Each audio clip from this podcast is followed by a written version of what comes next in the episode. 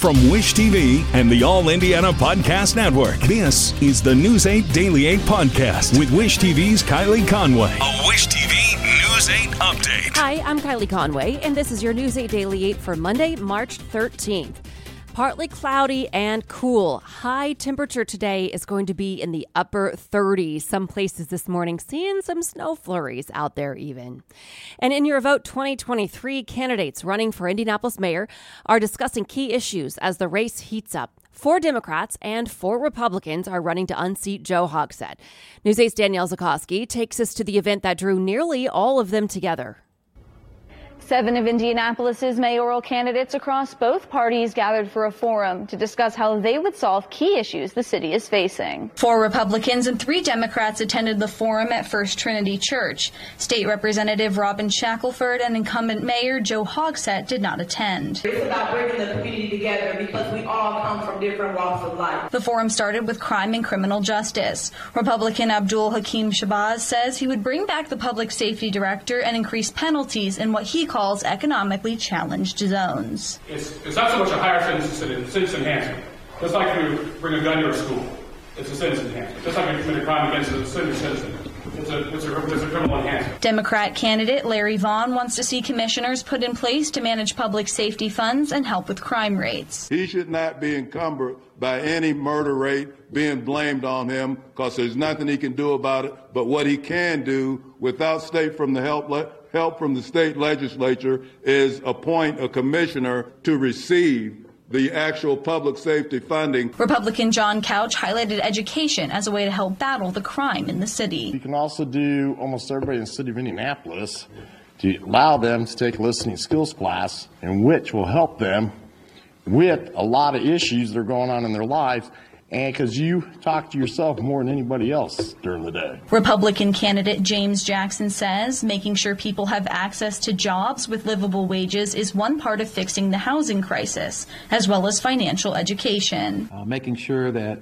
folks are not spending more than 30 percent of their income on their rent and or mortgage. And that's what's driving a lot of this homelessness when people's um, income is being eaten up by what they have to pay for housing. There was some friction between an audience member and Democrat Bob Kern when it came to Section 8 housing. As mayor of Indianapolis, this money will not be misappropriated. It will go to where it's supposed to go, to making sure that each and every family has housing.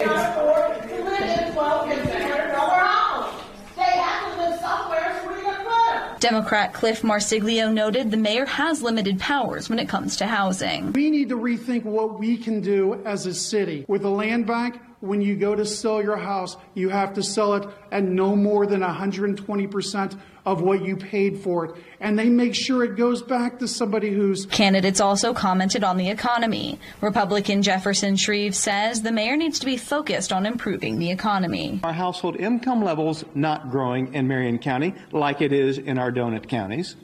The mayor's got to sell it. We've got to bring that investment into our capital city. That's that's the job. Voters will have the chance to make their voices heard during the May 2nd primary. I'm Danielle Zulkowski for Wish TV, wishtv.com, and like us on Facebook. A man is dead after a police chase and crash in Lawrence. It started at 8 last night near 465 in Pendleton Pike. Lawrence police say an officer pulled a man over, but he took off, then lost control at 46th and Shadeland, rolled and hit a utility pole. Medics pronounced the med de- man dead at the scene. Authorities have not yet released his name. Investigators say they're not sure who owned the car as the license plate did not match it. In Clark County, state police say a man shot by officers in Jeffersonville last week has died. As we reported, police say they shot Robert Atkins Thursday after he pointed a gun in the air, then toward them. He died yesterday at a hospital in Louisville. No other injuries were reported. Police say they are still interviewing witnesses and officers and may release more details soon. I miss my daughter. An Indianapolis mother is pleading for help. She says her daughter has been missing for more than two weeks. Alicia Hollowell says that she's not seen her daughter, Shariah Williams, since February 23rd. Hollowell tells News 8 IMPD looked into the case and considers Williams a runaway and not in danger.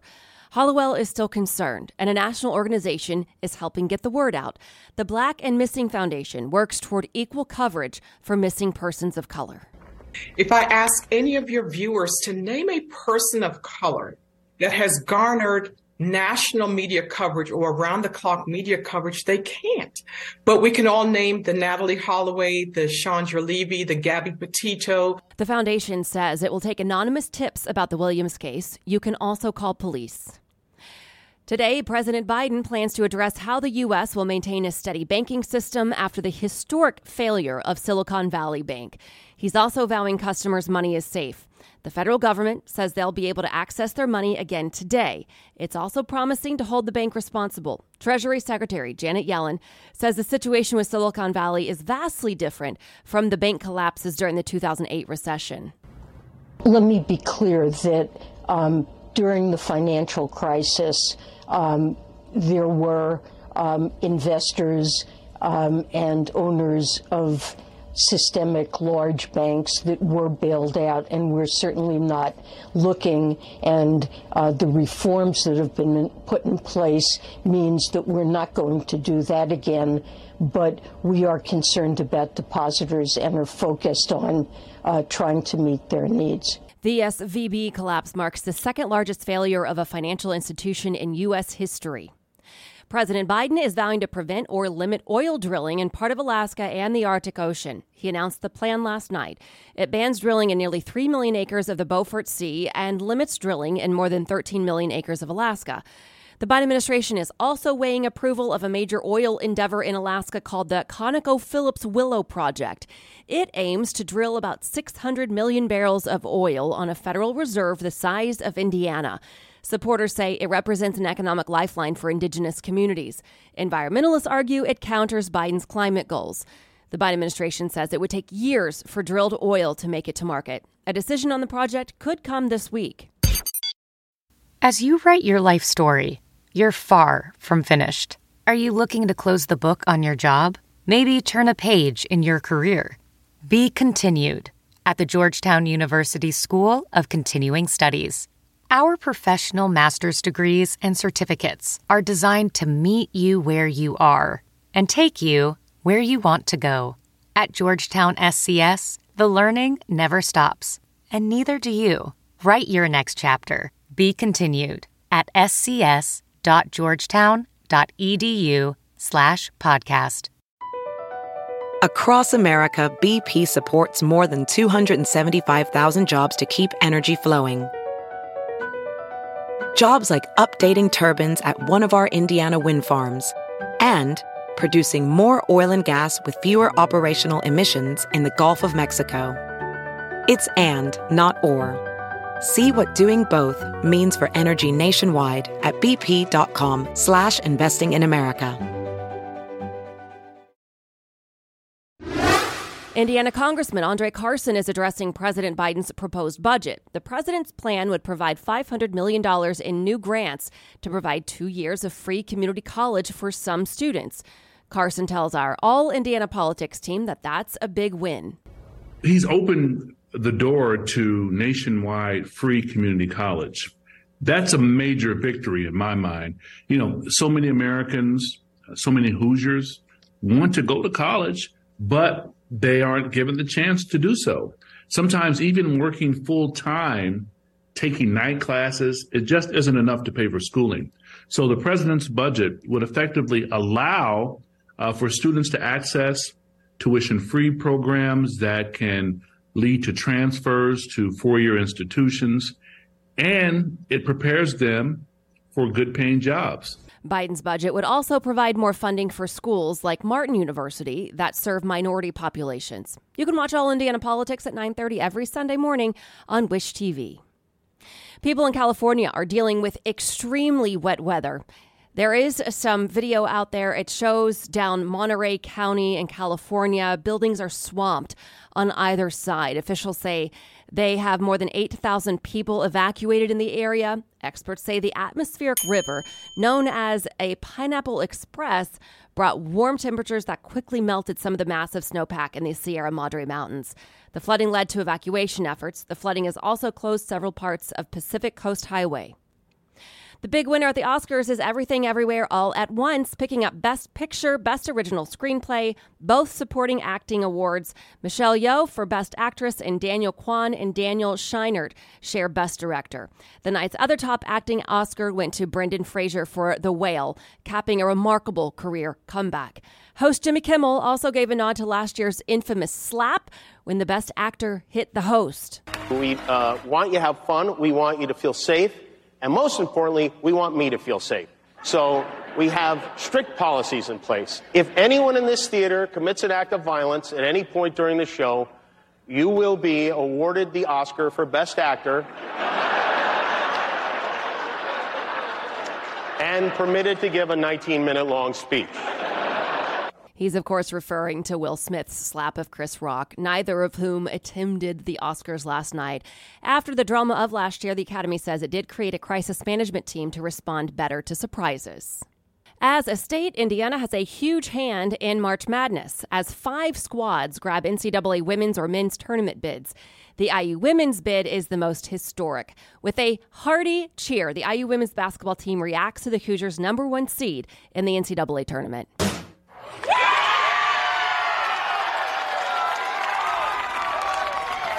This is the first time in program history that IU has earned a top seed. That means the team will host the first and second rounds of the tournament in Bloomington. Indiana has had quite the season. Undefeated at home, they won the Big Ten regular season title for the first time since 1983. They sold out Assembly Hall for the first time in program history. Some wondered if the Hoosiers would miss out on a top seed after losing to Ohio State in the Big Ten semifinals. IU is led by Big Ten Defensive Player of the Year Mackenzie Holmes, who averages an impressive 22.3 points and 7.3 rebounds a game. You'll hear from her in a moment. First, head coach Teri Moren says the team is looking forward to another opportunity to dance. To be selected first, but also uh, to get that number one seed, which has never happened uh, in this program, is um, you know, both thrilling, but uh, you know, we're very humbled by it and just grateful. I think it's kind of surreal. Um, you know, just I think it's really cool to see different teams getting those one seeds now and just being in those those top 10 top 5 teams just because you know in years past it's been pretty consistently the same team. IU begins its tournament run on Saturday against either Tennessee Tech or Monmouth. The Indiana NIL store is prepared, selling the big dance t shirts and sweatshirts ahead of both the women's and men's team appearances in the tournament. This will be the women's ninth appearance overall. Notre Dame is a three seed in the women's tournament. The Irish play Southern Utah Friday. Purdue made the tournament too, but the Boilers have extra work to do. As a first four team, they'll have to play and win an extra game. Purdue plays at St. John's Thursday night. Both teams are 11 seeds, and the winner makes it to the round of 64 Saturday against North Carolina. Purdue and IU's men's teams are also headed to the tourney. Purdue punched its ticket in a game against Penn State yesterday, winning 67 to 65. The Boilermakers are also celebrating the team's first number one seed since 1996. Purdue will play either Fairleigh Dickinson or Texas Southern in Columbus Friday night, Columbus, Ohio, that is. And the IU men will travel to Albany, New York. The Hoosiers have a number four seed in the Midwest region and will play 13 seed Kent State. The Hoosiers tip off Friday night. It's a late game, 955. And tonight may be a case of deja vu for the Pacers. They play the Pistons in Detroit, just like they did Saturday. The Pacers won that one and hope to repeat the feat tonight, but they'll be very shorthanded. Tyrese Halliburton, Myles Turner, Ben Mathurin, and TJ McConnell are all out. Tonight's game tips off at 7. And to business headlines The collapse of Silicon Valley Bank has hit some small businesses as well as big ones. Etsy creators could see their payments be delayed. Some businesses say they may not be able to make payroll, but with the government announcement over the weekend that it would use FDIC funds to make sure all depositors have access to their money today, that could all be prevented. The typical home buyer's monthly bill rose to a record $2,563 this week, thanks to higher borrowing costs and higher home prices. Redfin says that's up 29% from the same week last year. The higher borrowing costs are cutting into demand from potential buyers and also keeping some sellers on the sidelines. Frontier Airlines is under fire after it was revealed this week that employees receive a $10 bonus when they charge a passenger that pesky oversized luggage fee. The incentive came to light after Salt Lake City journalist Diana Villa went viral for filming herself and another passenger being told their carry on bags didn't meet the size requirements for a flight from Ronald Reagan Washington National Airport to Denver. A spokesperson for the discount airline told The Independent the bonus is simply an incentive for our airport customer service agents to help ensure compliance with our policies and that all customers are treated equally. Walt Disney CEO Bob Iger expressed sympathy with consumers who have complained about the company's theme park prices. He told the Los Angeles Times the recent price hikes may have been too aggressive. Since Iger returned, Disney has scaled back some of its price enhancement at the parks. And Oscar nominations and wins do not have the same financial impact as they used to. Since the Oscar nominations were announced in late January, the 10 Best Picture nominees added $82 million in domestic box office sales, $71 million of which came from Avatar The Way of Water. Best Picture nominations have boosted demand on streaming, however. This has been your News 8 Daily 8 for Wish TV. I'm Kylie Conway, online at wishtv.com, and follow us on Facebook when you search Wish TV. This is the News 8 Daily 8 podcast with Wish TV's Kylie Conway. A Wish TV News 8 update on demand for even more on demand and on the go. Connect with Wish TV on Facebook at wishtv.com and on the free Wish TV mobile app. Thank you for listening. And be sure to like, subscribe, and follow this podcast for updates every weekday morning on the All Indiana Podcast Network and wherever you get your podcast.